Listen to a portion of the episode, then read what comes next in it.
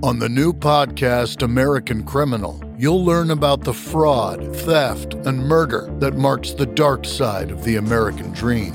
Like the Menendez murders. Was it two greedy kids who killed their parents for money, or is there more? Listen to American Criminal wherever you get your podcasts.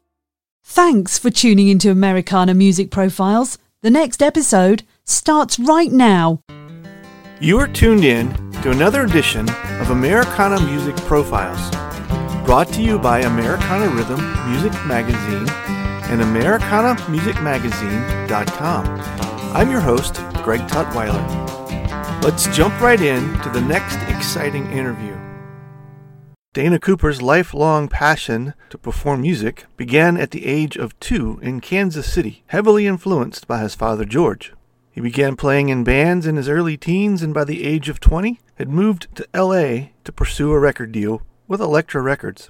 Now, an impressive 28 albums later, Dana joins us to talk about his new CD, I Can Face the Truth, on this edition of Americana Music Profiles.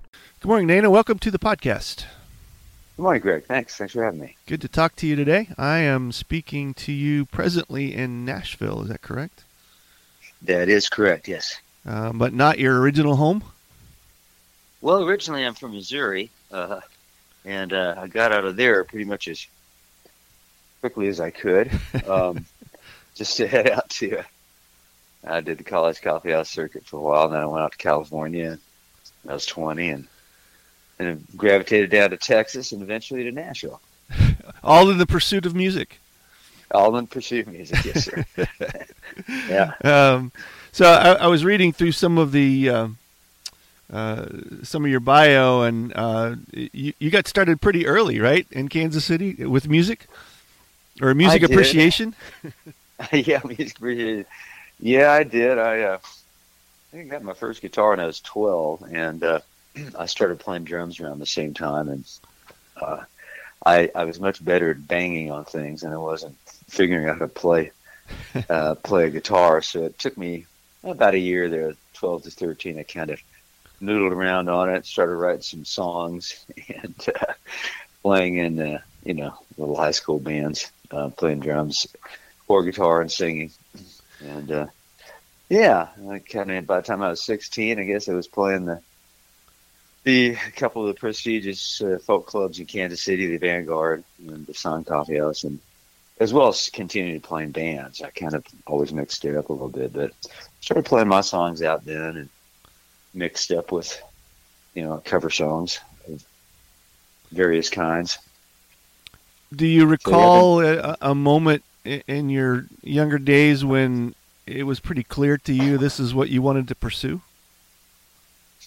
Well, yeah, I mean, right around that time, I guess, by the time I was around 16, um, now I held on to some some questions and some doubts about it, which were fed, of course, by my, my, my family and stuff too, on and off. Just they were concerned for me, and my mother in particular. it seems but, to be the uh, story of every musician. of course, it is. when are you getting when are you going to get an education and get a real job, right?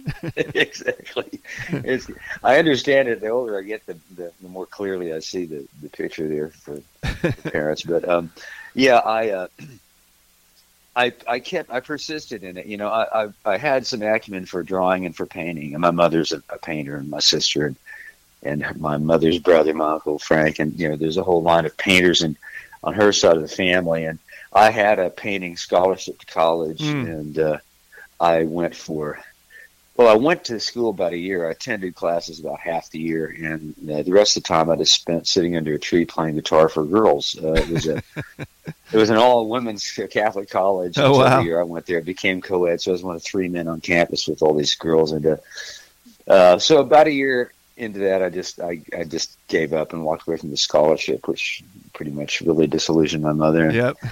and uh, you know. I, went out eventually as soon as I could. I got out on the road, did the college coffee house circuit for for about four or five months, and until I was fired from uh, for using bad language at Lutheran College where I oh, played. No. And uh, I was I was uh, you know I was way into Lenny Bruce at the time and how to talk dirty and influence people, and I was kind of incorporating some pretty provocative language in my shows, and uh, yeah, it didn't didn't bode well for yeah Can imagine. college coffee house circuit at the time. The kids loved it, but the faculty didn't. Yeah. So, so yeah. Uh, but so, I, I, knew pretty early on, you know, I was always really into music. My father was super into music. He took me to see Ernest Tubb when I was three. Wow. So um, he uh, planted and it was quite.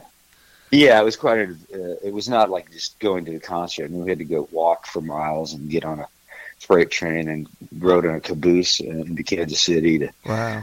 Uh, and rode a bus over to Kansas City, Kansas to see him. So it was like it was a real big deal for my dad to do that. Uh-huh. And uh, he had he, I don't know how he even afforded to do it. Honestly, we were so broke, but he did. And and so very early on, I was I'd already been into the radio and listening to songs and singing along with the radio with my dad. He got a kick out of that. And so I, you know, I, in retrospect, I think I knew more than I realized right. at the time. Um, yeah. Yeah.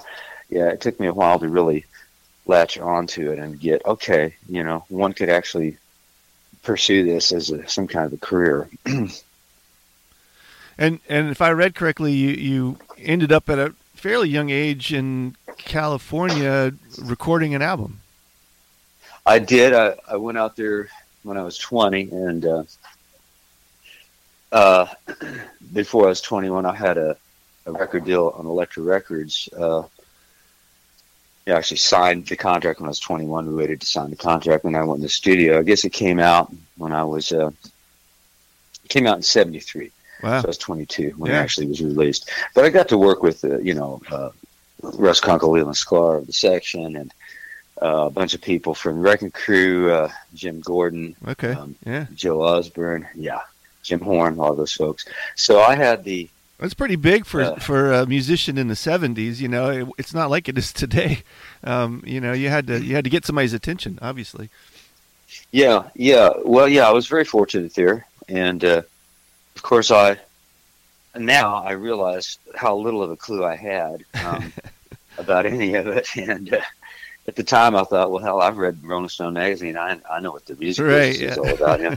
but uh, I, I, yeah, I, it was. Uh, I got dropped uh, a year and a half or so after that. If the record came out, and I toured the country, and yeah, I got to open for people like Townes Van Zandt and met Townes for the first time, and uh, Leo Kottke and Persuasions and wow. John Fahey, people like that. So yeah. it was it was a real interesting uh, time for me. I mean, just it, it, truly was, and it was devastating when I lost my deal. But uh, yeah, but you know, about a year later, I I realized that it, that was probably the best thing that could happen to me at the time. Hmm. Uh, was yeah, I was just living a I was a little too wild there. I don't know how long it would have lasted that rate. So um, yeah, it was it was a real experience, and and I've I've since seen uh, Russ and, and Leland. Uh, when I opened uh, some shows for Lyle Lovett, he's an old friend, and mm-hmm. he, he used to open for a band I had in Texas years ago when he was a college kid. So once in a while, he kindly lets me do the same for him now. And uh, Russ and, and Kunkel and Sklar were playing in his band, and I was in my little dressing room, and there's a knock at the door, and I opened up, and there these two guys. I hadn't seen them since wow. that recording, but they remembered me and wow. were so sweet and gracious. I mean, I just wow, really yeah. blew me away. Yeah, wow, that's cool. So, yeah. how, so uh, you've been able to record twenty some, almost thirty records uh, over the course of your career. How much of that has been intentional? Uh, you know, a, a, a calculated uh, journey of sorts, or or has it kind of just been this? just kind of a tumbling troubadour, just pursuing the thing that that turns you on? Well, I guess a little of both, really. I mean, you know, I really take a lot of. Uh, uh, it, it, takes a lot to put out a record. I see these great accomplishments that human beings uh, make, you know, and I, and achieve, and I just I don't understand how how they do it. Mm. I don't understand how anyone makes a film, for instance, from just making a a ten to 14, 15 song album takes so much time and mm-hmm. effort and thought. But uh, yeah, it's all been, uh, you know, the majority of those projects were things I did either with on my own or with my band and uh, DC3 Nuclear Family, folks like that. And then some of them were done with with Shake Russell, a handful of those, probably four or five of them, I guess, actually, over the years we did. Uh, real play, playing and writing partners, and uh, he grew up in Kansas City as well, so we met when we were teenagers there. So Mm. it's really a, you know, um, it's. It, you said something about a journey, and it truly has. I was just thinking this the other day. What an interesting uh, path it's been for me, and and Mhm. how fortunate I've been. I mean, I've always been able to, uh, as down, low down, and, and uh, impoverished as I might have been at any point in time. I always had music to turn to, Mm, and mhm. And to do these projects, uh, to work with such incredible musicians all my life. I mean, I just it's a yeah, it, it's it's quite a thing. I I learn a lot from all those folks.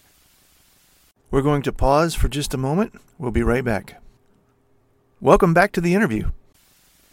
Songwriting has obviously been a, a central part of that, right? You- You're doing Mhm. all original music. When when did that? When did you realize that that was going to be the thing that allowed you to record so many records? Well, I guess I, I mean I really I was always so into the songwriting and, and loved to, to do it and wanted to do it so much and, and, and I saw very clearly at the onset uh, just how uh, bad it, I was at it at the time, how much I had to learn. Yeah. You know, we all set up these, you know, we have our goals, we have our, our heroes and heroines that we look up to and try to meet up to, you know, and uh, so I was always doing that and as discouraging as it was, I always would you know, pull my boots up again and go, okay, let's try again, see if Mhm. can make it better. And, uh, but really, I guess around that time of the Elektra album, that's when I started seriously thinking, okay, you know, uh, yes, maybe the songwriting path is going to be uh, the way I go. In fact, I turned down a, a songwriting deal, uh, and um, it was uh, I was introduced to the guy I would share an office uh, uh, office with, and and you know this was at A and M Records, Mm. and I uh, I really was tempted to take that, but uh, I really wanted to be an artist, and uh, you know re- that's one of the things I've thought back on a lot. I wonder if, if I had done that. You know, if I had taken that gig, I Mhm. think things would have been well. Obviously, any change you make will make completely change your your, Mhm. your path. But Mhm. but uh, yeah, and and I you know for many years I doubted and second guessed myself as a writer. And Hmm. in fact, in Los Angeles, by the time I left there, you know, I I literally I went to two different offices in one day to meet with executives, and I played music for each of them. And one of them said, "Your songs are too repetitious. They're just too repetitious." And I went, you know, an hour later met with another guy, and he seriously said to me, "Your songs aren't repetitious enough." Wow. And I thought I was going to lose my mind. I went back to my little apartment and tried to write a song based on what these two guys had said to me, and I just, I just gave up. I just left LA. I said, that, "That's crazy. I can't do this. Wow. You know, that's not." So anyway, um, once I kind of quit listening completely to uh, all those folks, Yeah. uh, yeah. you know, uh, or not completely quit listening, but uh, gauged and balanced out people's advice and suggestions a little more, and Mhm. started to believe a little more and, and have a little stronger convictions to what into what I was doing. But you know, that stuff continues on. I mean, I, I would think for anyone creative, it's you're always going to have some amount of self doubt. I Mhm. always am very suspicious of people who don't seem to have any. But, but Yeah. I agree. yeah. do, do you have a process? Uh, you know, does a song just hit you and you've got to sit down and get it on paper, or do you? Is it more methodic than that? sometimes it's like a bolt of lightning. Sometimes it's like just you know you st- st- struck a match and there's a little spark. I mean, it's it's just um, there's a lot of uh, just building block kind of stuff. I have to have yeah, I've got to have some. Um, mu- it usually comes from the music these days. Mm-hmm. I think it, uh, initially it was really you know I wrote poetry, then I started setting poetry to music, and I yeah, and and now it's it's more likely that I'll have fifteen or twenty musical ideas in a you know in a month, Hmm. and uh, and uh, out of those. Uh, I may not write anything, or I Mhm. may find a gem in there and go, I really want to pursue this. Um, Mm. and that'll sometimes come from a line, a lyric that'll pop into my head somewhere uh, on a walk. I took long walks every day, and that usually is good time to get some kind of ideas, rhythm Mhm. ideas, a lyric idea, something. Um, and uh, and then I just start to yeah. I mean, I've, I've always sort of got something. I'm always working on something. Uh, uh, and once in a while, uh, things will, uh, like I said, just like a bolt of lightning. You'll just, I, wow, I, I have to write this. This is coming to me right now. The Mhm. music and the lyric kind of together. At least some seed that I can start developing, you know, and, and run with. And uh, but really, rhythms and melodies, music, all the different guitar tunings, those things really, I just have so much fun playing with them, and um, that's where I, you know, the most exciting ideas come for me Mm-hmm. out of those things. Um, and uh, the rhythm itself might imply melody. If I don't have a Mm. melody, just a beat. Mhm. Uh, or if I just have written a few lines, uh, I'll say them out loud and kind of, you know, different inflections and expression. And out of that, I can get the hint of a melody Mm. um, to kind of, yeah. Uh, I, I really prefer that. You know, the thing when when you come up with, when I come up with music first, which, like I said, is usually how it is now. Uh, I have a surplus of music ideas, and you know, those uh, that can be hard to, you know, when there's something Mhm. you really dig playing, and you can just sit there and just play it over and over and over again relentlessly and no words come to you because you just kind of get so lost in the music and the Mm. rhythm and it's like, well, what am I going to say here? That's Yeah. always my that's always my big question. What is it I want to Yeah. say? So, Interesting. And the latest culmination, of course, is is the record that's it's on the way out. Um, I can face the truth. Is that right? Mhm. Yeah, yes, that's it. That's it. and that's uh, uh, due out this month, February, correct? February 18th is the official release date. Yes. Yeah. Uh-huh. And the songs on this one, uh, w- were you working on this? th- th- This is a project intentionally, or you got to a certain point when you knew you had enough to, to do another record? Well, this was real different from yeah. Usually that's how it is for me. I usually have a collection of things, and I'm just sort of ready. Okay, now I need to get in there and do a record with you know. And this one, uh, I wasn't there yet. You know, I'd really uh, my career honestly was sort of just uh, languishing there. I felt like, and Hmm. uh, the last CD I'd put out. Um, uh, Incendiary Kid, which I really was proud of, worked on that with Thomm Jutz, and again, just incredible players on there. I, I thought the songs were really good Mm-hmm. uh, you know, uh, I was on a little label that did the best they could with it. Um, not much happened with it, and my touring was slowing down. So for a couple of years, I'd kind of been in this. Just uh, I was still doing it, but and loving it when I could get up on stage and play, but really, you know, kind of in a quandary as to what I was going to do next. Mm-hmm. And I went to see, um, I think it was a year to the day of my mother's death, or it was right around there, um, because two days later, I went to the studio with Dave Coleman. I ran into him um, at a club. He was playing there with, with a band, his band. Mm. And I'd seen Dave over the years with different people, a lot of different artists. Just he, he, I loved his musicality, so I went up and talked to him. And we'd met earlier, just never really talked. And he said, "Look, I love what you do too. Why don't you come over to my studio and and listen to some of the things I've been producing and working on and co-producing, and uh, see if you want to record something. We'll Hmm. record a song of yours and see if you like it, and then we could talk about what to do." Mm-hmm. And it was just the perfect thing. Uh, I went in there with "I Can Face the Truth," which I had written not long before that, and uh, and we just uh, recorded the song that day. And by the end of the day, I just looked through my photos the other day uh, on the 17th of October. Uh, is our first is the day we did that. Took Mm. a, a selfie of the two of us in the studio, and we we said let's we're going to do a record project. Well, it was 2018, Wow. and uh, it took that long to uh, to get this whole thing going. Yeah. Um, but we started. Uh, I was touring a lot, and I just kind of wrote the songs. A lot of them on the road. Uh, I co-wrote some of these songs with friends of mine, Tom Kimmel, Kim Richey. Um, you, a couple of the songs were older songs that I'd never recorded. Uh, one from the '70s and one from the '90s. Oh, cool. Um, okay.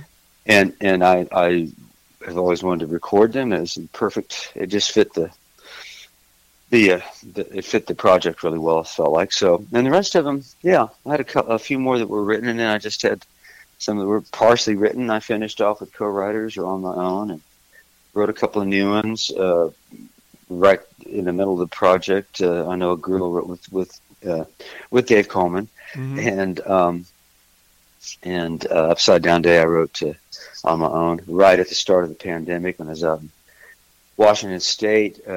Played my last show and got in my car, drove home in a couple of days, uh, just straight through. I'd slept in parking lots and you know, yeah, uh, stopped at rest areas and and just uh, ate out of my ice cooler and got myself home and shut the door for you know a year.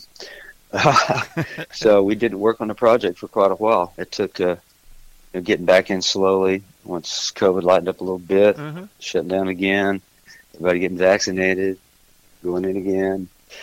Uh, so as a real, I've never done anything like that. I've never been through a pandemic before, so there you right, go. Right, yeah.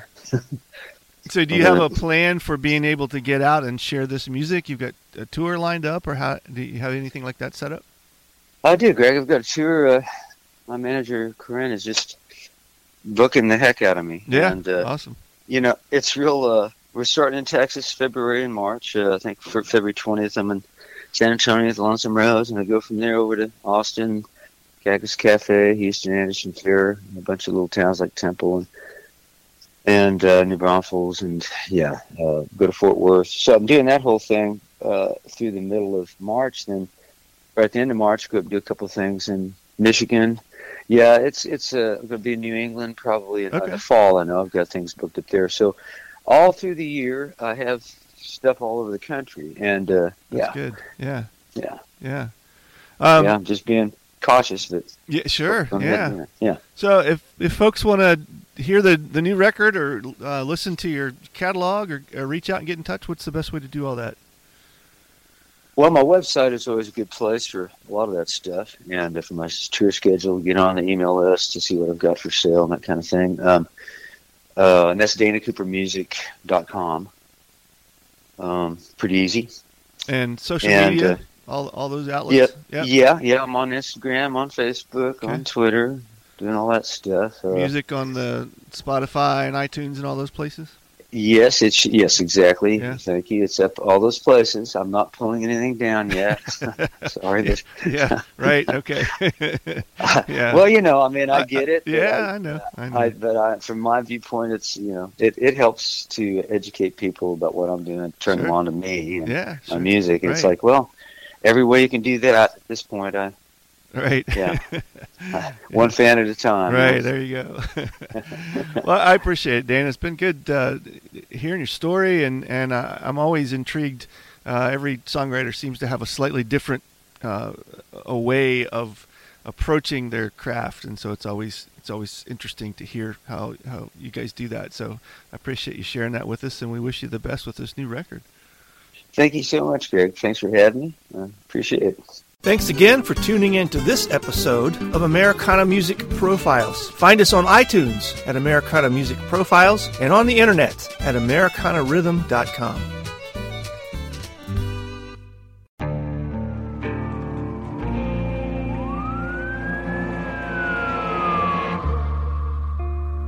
What would you do to achieve the American dream? The big house, the happy family, the money would you put in the hours? Would you take a big swing? What's the problem? What's the problem? Would you lie? Would you cheat? Would I shop? Would I shop? Would you kill? Yes. My mom and dad. My mom and my dad. From Airship, the studio behind American Scandal, comes a new true crime history podcast. I'm Jeremy Schwartz, and I'll be taking you inside the minds of some of our most notorious felons and outlaws, exploring the dark side of the American dream.